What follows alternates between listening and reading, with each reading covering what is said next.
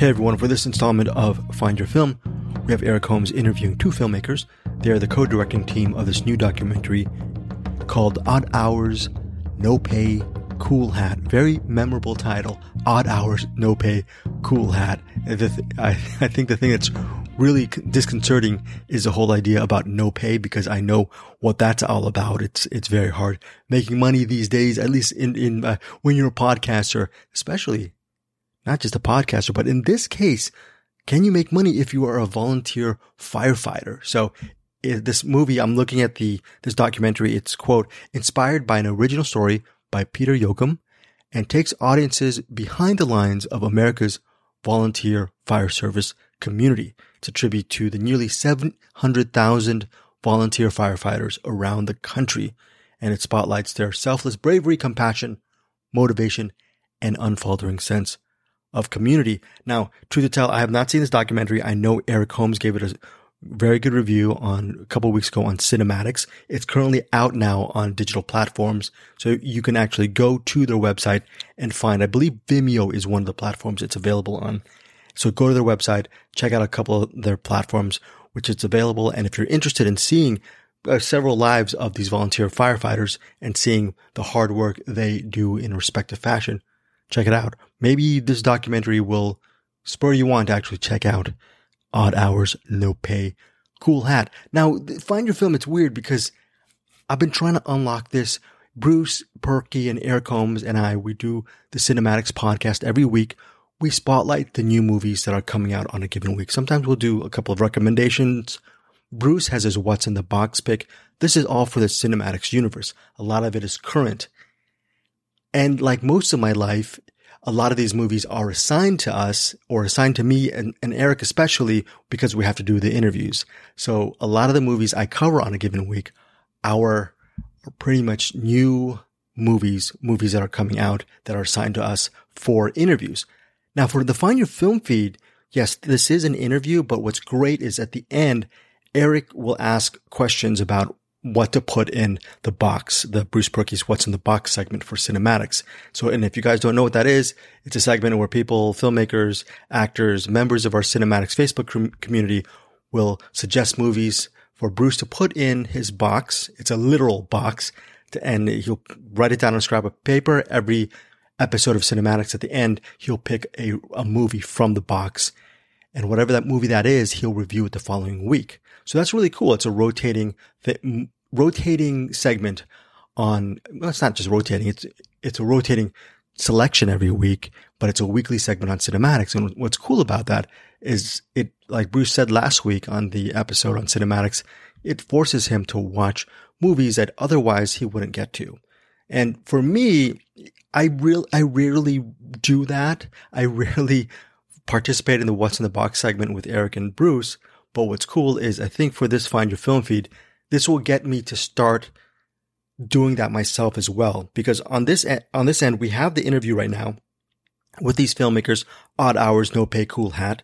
That's the front front and front center center stage movie documentary we're spotlighting for this installment. But at the tail end, you guys hopefully will have several other movies along with this movie to possibly check out.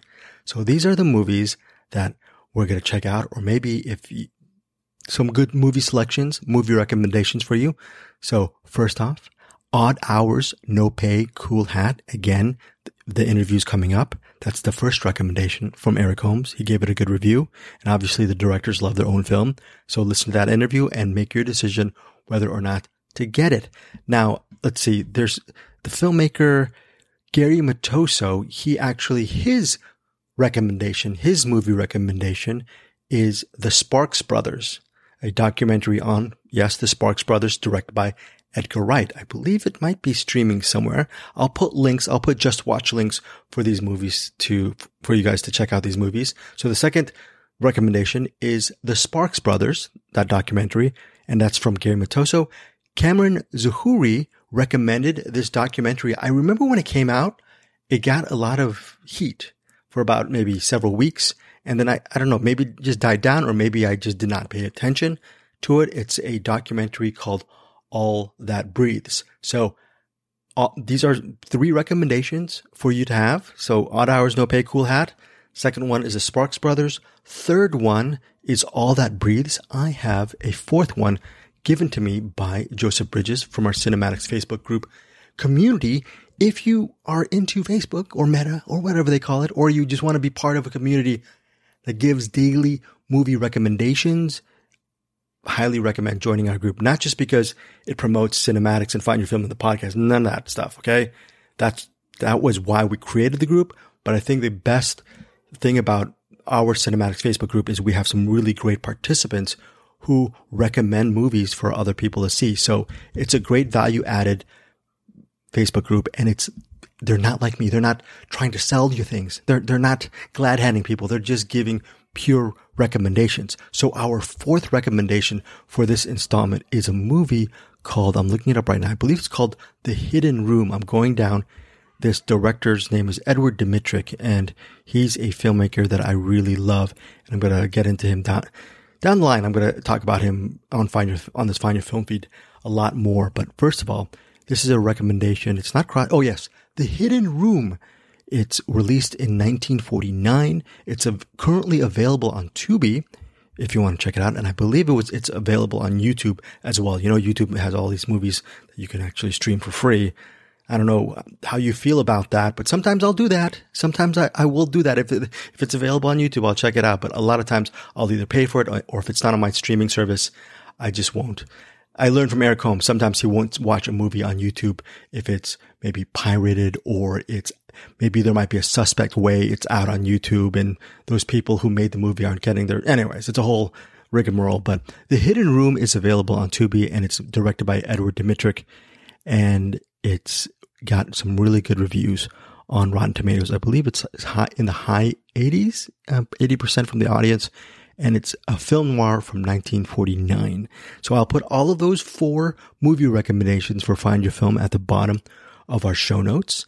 And yeah, I'm, hopefully that'll give you some movies to watch. If you have any movie recommendations that you would like to give us as well, please email me at info at find your films dot com and I will read out some of these recommendations on the next podcast episode. I'm trying to build a more, a bigger community, uh, not just Cinematics, but just a different kind of community where, yeah, Cinematics is part and Find Your Film are sort of one and the same in many ways, but Find Your Film, hopefully I'm going to start building up a real archive base of people, different people recommending movies, and maybe this, whether you're going through the podcast or our website, find your films dot com, you will you, you can use the website or the podcast feed to find movies, hidden gems that you might not have come across. The reason why I put The Hidden Room, which sounds really weird because I did not do these interviews with the filmmakers, Eric Holmes did. I this was just something that really struck my fancy because I love movies from the forties and fifties, especially if they're film noirs, and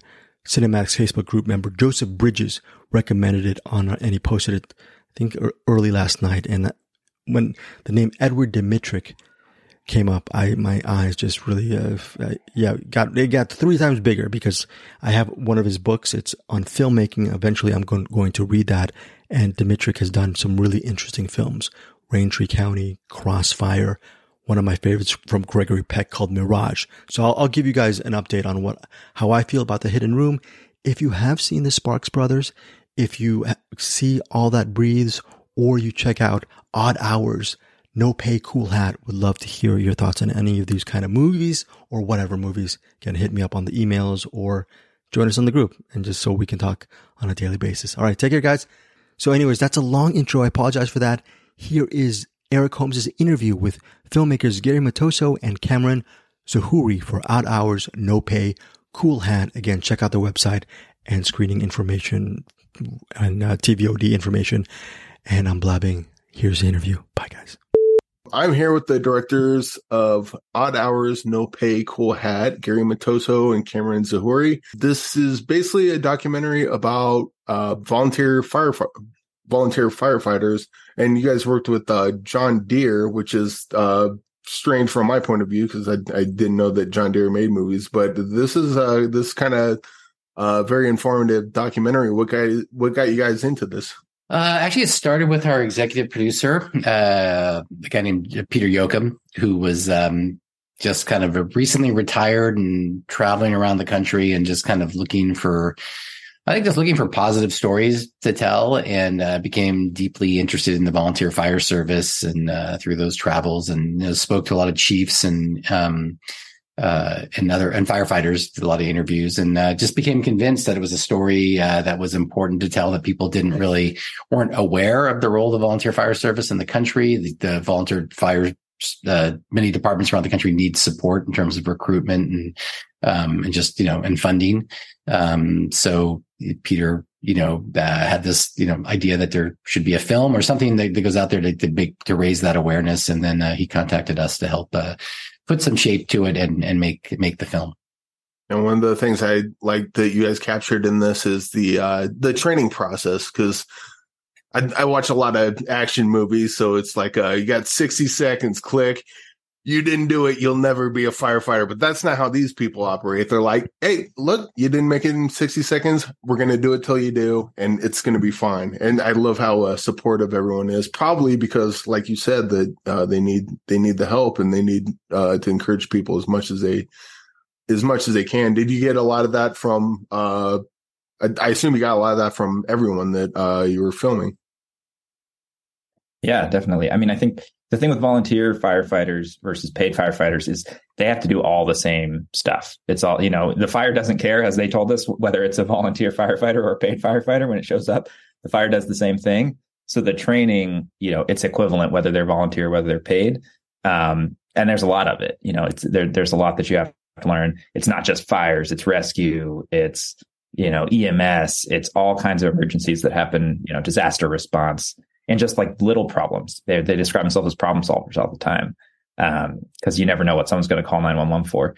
So so there was certainly, you know, there's there's a lot you have to learn to be a firefighter, but there's also lots of different roles for different people to play. And that was something they always emphasized to us in talking to to firefighters was anyone can do this. Anyone can be a part of it. Yes, there are those, you know, the training you have to go through if you're going to be that firefighter going in and fighting the fire. But there's all these support roles that they need help with.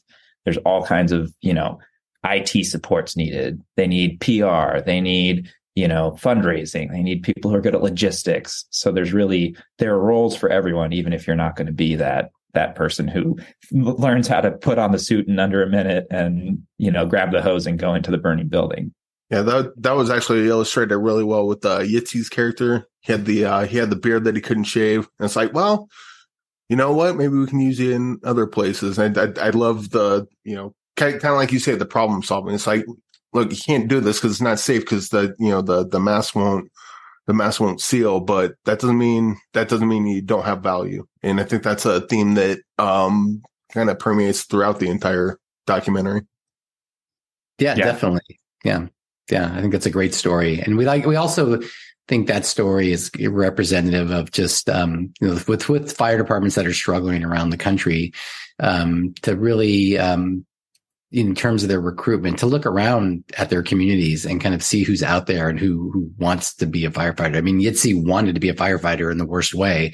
Problem was he just he, there were some barriers for him to be able to do that. But you know, I think that department saw the opportunity of reaching out to that community.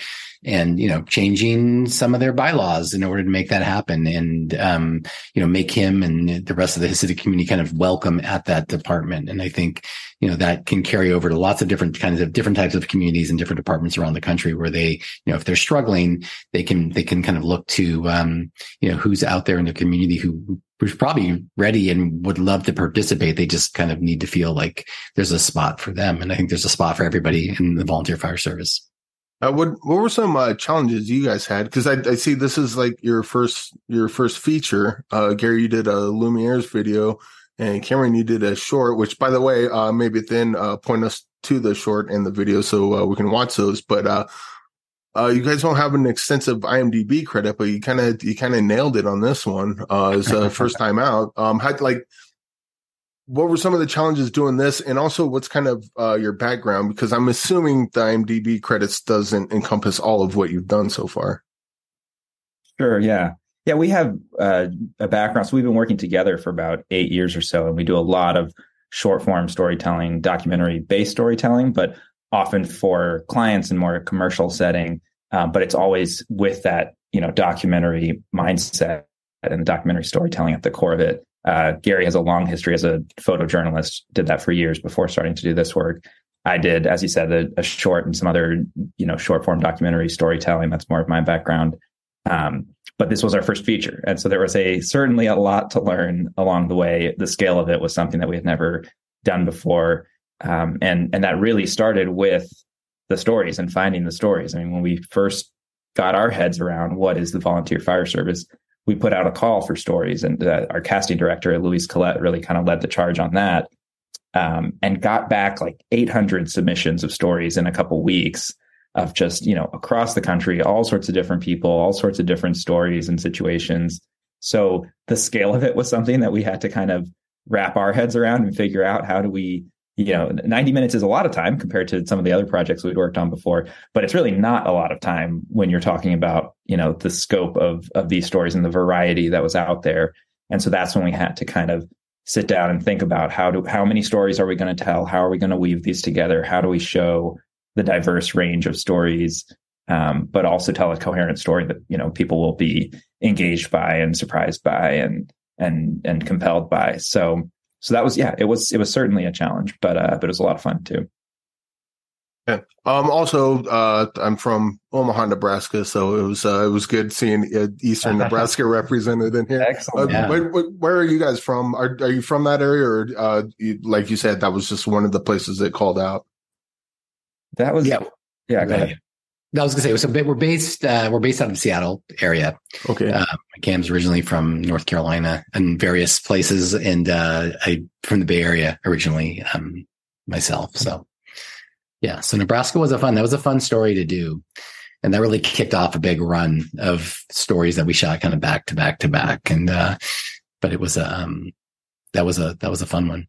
Yeah. How, how much time did it take to shoot this? Like, because usually documentaries can go anywhere from like, you know, a couple months, you get the story, get in and get out. And you can have documentaries take nearly a decade just because there's so much story and you're following around people for so sure. long. Yeah, how, how, long did, how long did this take? Yeah, this is a pretty tight production, you know, given that it's the whole nature of the project. We know we need, had a schedule and we wanted to, to, to keep things, you know, on budget and, um, you know, and just keep the production tight. So I think it was, I don't, you know, the exact number of days of shooting, Cam. I mean, it was it's probably around thirty-five, forty shooting days spread out yeah, over two, like three months. Yeah. But I'd say a three month period of shooting. Yeah. So it was pretty, pretty contained. So we spent about four days in most of the locations. I would say, um, the, the Washington State, uh, Training Academy story, which is, keeps is, you know, revisited throughout the film. That's something we kind of kept going back to over time, you know, when we could get there to get that. So, um, so yeah, it was, I think we were happy in terms of the, you know, going back to your original question about shooting a feature, our first feature, you know, on the production side, you know, again, we have kind of the experience of organizing productions and, and, you know, it really wasn't that much different as you start thinking about them as individual stories. And so I felt like that part of it was, uh, might have been maybe the easier part of the thing, but I think it was the post-production and just, you know, you know, three hundred hours of footage and just making it make all, you know, make it sense was, was probably the bigger challenge. Also, like, uh, I'm, I'm guessing you guys didn't have much pushback as far as the, like, the, were there any barriers for you guys as far as like, oh, you can't shoot this, you can shoot this or that, or Uh, the the documentary doesn't seem like that kind of documentary where people would be guarded in a way that they would be if it was like, oh, we're doing a documentary about drug addiction. Well, you know, it's a little too personal. Don't come in like that. But uh, was there any sort of uh, like you guys couldn't go into certain areas or you had to stay back at other times or anything like that? Very little, very little, I'd say across the board. Um, people were, you know, generally very happy to share their stories. And, and, you know, it's a vulnerable thing for the individual firefighters to do that, to let us into their homes often and, and share their stories. But they were, I think, happy that we were making the film. They saw, they knew what the impact goals were of the film. They knew that they were contributing to something that, you know, was for the benefit of the volunteer fire service at the end of the day and, and was sharing stories that really haven't been told. And I think that there was, uh, you know, just a sense of enthusiasm around that from pretty much everywhere we went. Um, in the case of the Muncie story that you're mentioning, I mean, that one took a little extra care because that ultra Orthodox community has, you know, has had a lot of different depictions over the years. Um, you know, some more positive, some less positive. And so that was one where we, you know, took it really slow, made sure that we were talking to the right people, that everyone understood why we were there and what the goals of the project were. So we did have to, you know, take it a little slower with that one, um, and make sure we were uh, approaching it thoughtfully. Uh, but at the end of the day, everyone was, was, you know, very helpful, um, and supportive. And, and firefighters are, you know, some of the best subjects to work with, because they're just so resourceful and adaptable, and, you know, they get things done. They, um, they, they were, you know, some of the best subjects that we've worked with, I think. Yeah. And they're, they're like, in pretty much, I mean, my personal opinion, anyone in government, they're, uh, they're the ones that are the most altruistic, because they're only there to help. Whereas, like, you know, military and, and police and like the, you know, there's uh, politicians, a thousand percent, like, you know, they, but they all get paid, you know, the firefighters, the ones that help, you know, even when they're not fighting fires or helping dig animals out of swimming pools, stuff like that. Like that, there's just, how can you say a bad thing about a firefighter? You can't. They're just, they're, they're the best of us, I, I think. So. It is. That's just a great way to put it. And we kind of talk about them as being extreme volunteers, that, you know, a lot of people volunteer their time, and that's great. And I think any kind of volunteerism is, is awesome. But these people, their commitment, uh, you know, that they put into this in terms of their time, just, you know, for being available for calls, you know, the training, you know, that Cam was talking about before is, is, is really extensive, what they have to go through. Um, and then, you know, they're putting themselves in dangerous situations and traumatic situations, you know, that they've got to deal with. And, um, you know, all of that for, you know, really little or no, no money, you know, most of the time. Um, and it's true, you know, they, they, I think they believe that as well. I think they, they were doing this because it's the right thing to do. And, um, you know, and I think they're, you know, yeah, they're, they're, they're an amazing group of people. I, yeah, I wonder, your, oh, sorry. Go I was ahead. just going to say to your point about the, like, it's sort of the, the the least controversial group of people in a way, right? That that we all kind of, you know, when you call nine one one, when there's an emergency happening, a fire, or, you know, a grandparent who's fallen or something like that, like, all you care about in that moment is that there's someone there to help you. And, and that was, I think, one of the amazing things with this project was how, you know, politics never came into it, people's backgrounds, whatever it was, it it is such a unifying thing. It's a unit. It's it's a need that we all have, that all these communities need. And it was kind of amazing to be traveling to so many different parts of the country and and hearing that same message. And, you know, there's none of the divisiveness around this topic that you can find, you know, so easily on just about every other other topic these days. So it was really, you know, that was another goal of the film, I think, was just to share. Again, you know, it's seven hundred thousand people who are involved in the volunteer fire service. It's a huge, a huge chunk of our country who are doing this so selflessly. And it, it's important to, we think it's important to share those stories that can, you know, bring people together too. Yeah. As much as I, I think it's important to pay people to, to, is a way to show value, and so they can live and so they can do their job.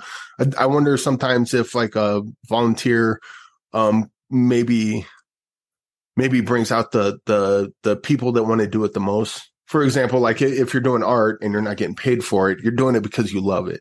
You know, Yitzi's a great example, not getting paid to be a firefighter. He just really wants to, he's really passionate about it. He really wants to do it. So hell, you know, bring him on in. Whereas like if, if it's a high paying job, you're going to get, you know, people are going to see dollar signs that might not have that same passion that Yitzi does. Yeah, I mean, I think there's plenty of career firefighters who are super passionate about what they do, and, you know, we oh, met a sure. lot yeah. throughout our whole our whole process. And um, but that said, I think you're right. The fact that these volunteers are, like I say, they're they're committing so much of their time and their their lives into this, that there's just another level of commitment and passion and um, you know um, purpose. I think for a lot of them that they they get out of it. Yeah, yeah. And what's a diverse range of of people and skills, I think, that come to it too, you know, I think that, and, yeah. and creativity in solving these problems. Like that was something that some of the volunteers mentioned was just, you know, sure, it'd be great to be paid for this, but in a lot of cases in smaller communities, when they do have a paid department, it's not as nearby. They're getting, you know, basic services. They get, they, they do the job, they get it done, but you're not having necessarily that, you know, homegrown community that understands the community and is taking care of it and knows what the needs are, is able to, you know, in the case with the cows and swimming pools, right? Like they realized that was something their community needed. And so they figured out how to solve that problem and how to become experts at that. And that's something that I think volunteers are also really proud of, is how they are, you know, they're part of that community that they're helping, and they, they respond directly to the needs because it's people they know and it's the community that they know. Yeah. I, one last thing I'd add to that too, is that, you know, a lot of people look for, you know, we, one of the things we wanted to focus on were the different motivations people had for joining the volunteer fire service. And, you know, for some people, it is a path to a career, and it's an opportunity to get free training and to learn, see if they, if it's something that they have aptitude for, if they, you know, if they can handle seeing blood or dealing with traumatic situations. So, um, I think lots of people do it for, for different reasons. I mean, usually it comes from a, a sense of service and, you know, and helping, helping your neighbor, but sometimes it's family tradition. You know, my father was a firefighter. My grandfather was a firefighter. Um, there's all kinds of reasons people join the, the volunteer fire service. And, um, so that was another theme that, or, you know, a variety of themes we wanted to come through the film, like you know, why people do this. What, what are some, uh, what are some things you maybe learned while uh, making this documentary, or, um, what are some things that you shot that was like, you know, that just, we, we can't, it, it's, it, it's a cool story, but it doesn't really fit in what we're doing with the documentary. Is there anything that kind of made its way on the cutting room floor, or maybe something that just didn't get shot at all that you just kind of came across while making this? I mean, there are so many, uh, so many stories, yeah, that we that we didn't shoot. I mean, I think as an example of one that uh, was just a great story with one of our our the the featured firefighters, so the the Hernandez family in Beeville, uh, Jaime, who's the you know that is that multi-generational story, whereas Jaime, who started as a, as a firefighter, and his sons are doing it, his grandson's interested in it, his wife's involved. But there's actually a, a, a pretty incredible story where he had, within the last couple of years, a Mayday call where he almost didn't make it out of a fire. Uh, the, the floor collapsed beneath him, and, and he was stuck. And actually it was his son and another firefighter were the ones who were there and were able to pull him out, um, and, and, and save his life essentially in that moment, which was, you know, obviously again, huge, just in that sense of the family bonds and what it means to, to kind of work with your family in a way like that. And, and the stakes of these things, you know, there's people putting their lives on the line for their neighbors, for strangers, whoever it is. So that was a pretty incredible story, but we just didn't, we didn't have the visuals to tell it. There wasn't his, uh, of course, his helmet cam didn't work that day. He, he got the helmet cam working right after they pulled him out, I think. So there wasn't any footage of it, and there wasn't, uh, you know, we didn't feel like we were able to tell it in a way that would have been uh, impactful. And there were so many other parts of that story we wanted to focus on. But it was constantly things like that. Um, the training story, you know, again, we revisited it several times, but there were so many just fun situations and interesting things they had to go through that that we weren't able to include. I suppose uh, I suppose a helmet cam, especially going into the fire, would probably be mostly black anyway with all the smoke, I imagine. What was that? Oh, I'd say with the, the helmet cam uh, going oh, into yeah, a fire would be, it would just yeah. be a black screen. So just put up a black screen and. Oh, yeah, there you go. Yeah. You're fake it. Yeah. So, uh, but uh, do you guys have anything else on the, cause I, I really enjoyed this and uh, look forward to more stuff that you guys do. Do you have anything else in the horizon or in the pipe? I, I guess with the, the writer's strike and the, the actor's strike, uh, it's kind of tough to do, but uh, do you guys got anything coming up in the future? I know. I think we've just been focusing so hard on getting this film done and getting it out to the world. That's kind of been our, you know, um, that's been our main focus. You know, we've got a couple other doc projects that are been in development. They are the longer term ones that you were talking about yeah. earlier that we've been working on for years, and we'll probably be revisiting those. But I mean, I do think that this has been an amazing experience, and yeah, we're looking forward to the next, whatever the next project is, for sure. Well, um, I, I did mention earlier that uh, uh, uh, Gary, you did the Lumiere's video, and Cameron, you did a short. Um, can you tell us where we can find those? Because uh, I, I would definitely like to check those out. Yeah. So, so our website is uh, story is everything dot com. Vignette Creative is the company. So if you go to that website, you can find a lot of our other work there. Some of those older older pieces, shorts, and different things that have that we've done. Um, and then for this film, odd hours film dot com. Uh, we'll get you all the information on upcoming screenings. Uh, they're doing hundreds of community-based screenings across the country uh, with fire departments in local communities to help with recruitment. So those are all ha- actively ongoing now. Um, and then also on social media, uh, it's Odd Hours Film for, for all of the film updates. All right. And also, I, I guess, what's the difference between... Um... Because you would think a documentary short would be easier because it's shorter, but I, I'm from my perspective, I think it'd be harder because you have you have so much story that maybe you want to tell, but you got like five, ten, fifteen minutes, however long it is. Whereas uh, feature length, you got more room to breathe. You got more story to tell. What what are some of the difference between and some of the challenges of doing a short as opposed to a uh, feature length? Cam, Cam always says shorter is harder. Shorter is harder. Yeah, yeah. You're not wrong about that. Like in general, as a rule, shorter is harder. If you've got a given story and you have to give it, get it down to a specific length or, you know, a certain range, like that's, you know, it, it takes longer to make short things sometimes. Um, but I would say, having done this feature now, that, you know, it's, they're different, different stories are suited to different lengths. And that's what we're kind of always trying to do, is just pay attention to the story at hand and not force it to be a certain length, but kind of see. We weren't sure at the beginning of this project whether this would be more in that short form category or it would be a feature. But it became clear because of, as we said, just the diversity of things we were finding, that we really wanted to do this at a, at a feature length.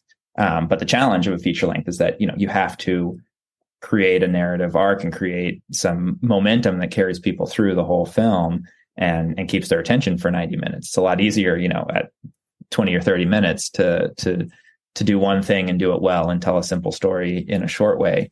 At ninety minutes, you know, there's a lot more uh, just structural things to think about and what's the emotional arc of the film. So that was certainly something we were learning a lot about as we were, especially in the editing phase of this yeah. project, figuring out, you know, how do we, how do we weave all these things together in a way where you keep people's attention and keep their interest and have those twists and turns that we experienced, and, you know, include those those moments in a way that feels seamless and, and keeps people's attention throughout. Yeah. And Gary, uh, we kind of breezed by it, but uh, you used to be a photojournalist. Um, but what can you say about that? Like, uh, do you work for like a, a newspaper or magazine, or that, that, how, how did that work? Yeah, I worked for an agency. It was called Contact Press, still is called Contact Press Images. I was uh, based out of Paris at the time, and then kind of traveled all over the world from there. That was where I was based at. But yeah, that was kind of where I kind of cut my teeth in terms of just, you know, I'd done a lot of photography before that, but in terms of learning how to tell stories and structure stories and, you know, just create, you know, work with people and, you know, get them to trust you. And, you know, everything that we kind of use today was we're working on this project or other projects that we work on.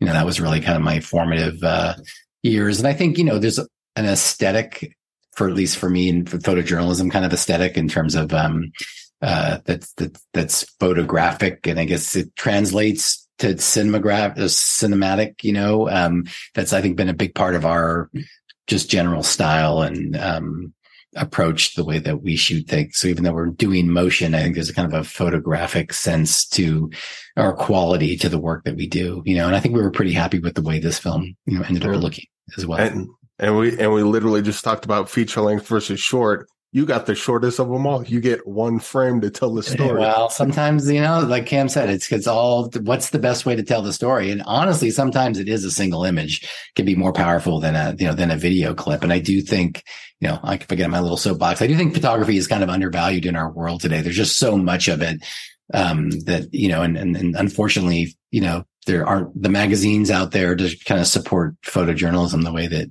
you know, it used to be. You know, magazines would run a ten picture photo story, you know, and that just doesn't happen anymore, which is just too bad because I think it's, it is a great way to tell a story. Yeah. Did you have any uh, uh, photos that you took that you're particularly proud of? Like, I really captured that, that thing right there. Uh, any, uh, any ones that kind of stand out for you? Uh, well, no, no Pulitzer Prize winning shots. I mean, I, yeah, I don't, I, um, I don't have one that comes to mind. Um, Because they're all great. I got you. Because they're all great. Exactly. I can say you can't. No, but uh, yeah, but I love photography. Yeah. All right. Well, um, so my co-host, I, I guess we'll just end on this. My co-host, Bruce, had, we have a What's in the Box segment. And in the box, we have people, we like to put movies in the box, uh, movies that are underseen, uh, maybe something. Uh, it's I, actually some people put it in movies that a lot of people have seen, but it's just really personal to them. Um, but that you think uh, more people should talk about, and you would like more people to see. Uh, do each of you have a movie you would like to put in that box for us the to box. watch at a later date? Besides Odd Hours, No Pay. Oh yeah, Odd Hours, No Pay, Cool Hat's automatic. But yeah. but we're we're talking about like a movie. Usually it's like a man. I really love this movie, and no one talks about it. It's so good. I wish more people would watch it. I've got I've got one, another doc actually that uh, in some ways shares some themes with ours, and that's about people volunteers uh, stepping up. But it's it's a doc that came out, I think, last year. It did get some attention, but I think more people need to see it. Called All That Breathes. And it's okay. about these two brothers in uh, New Delhi, India, and they, you know, their day job is they like they run a, a soap dispenser manufacturing facility, but in their off time, in the like the room right next door, they take care of all these injured birds, these black kite birds that are, you know, injured in polluted skies and, you know, all kinds of things in New Delhi. So they've taken care of hundreds and thousands of birds over the years. Um, and and formed a nonprofit around that. And it's just, you know, a really, there's a beautiful like environmental message to it, but it's also just like a gorgeous, gorgeous film that I think more people should see. And of course, I'm blanking out, except uh, I did watch a film on the plane ride back from New York. We're just in New York for the theatrical, first theatrical showings of the film. And it was, it's called The Sparks Brothers. And it's a, it's a music documentary about, um, I don't know if you've seen that. Do you see that, Eric? I, I didn't see the, I didn't see the, uh, uh, documentary, but I, I saw their movie they did with, uh, oh, the, the directors, but yeah, yeah. I'm, anyway, I'm, very, I, I'm very, I'm very aware of the Sparks Brothers. I love it. Yeah. Them. And I, I knew the band, you know, them musically, but I didn't really know their whole story. And it's just a fascinating story. It's incredibly inspirational from like an artistic and creative point of view. Um, I just actually shared with my daughter the other day, and, you know, who knows music pretty well. And she was just blown away. It's just not a band that people have a deep, I mean, it's part of the, the film is most people don't know that much about this band, and, um, and they've been incredibly influential. And like I say, it's just from a creative artist, artistic perspective, a very, very inspirational film. So the Sparks Brothers. Yeah. yeah. They're, they're a real fun band. They're, they're like one of those, like the, um, there's certain bands or certain people that's like, uh, not many people know them, but the ones that do really love them, like, you know, that, that, that sort of thing. Yeah. But uh, Gary, Cameron, uh, again, really enjoyed this documentary, and congratulations on it. Uh, you guys did a great job, and thanks for joining me. And I hope to talk to you again down the road whenever you get that next uh, epic documentary that you're working on done. I'll let you know. Yeah. Thank, Thank you very much for your time and interest. Yeah. All right. Thank you much. You guys have a great day. You too. Bye-bye.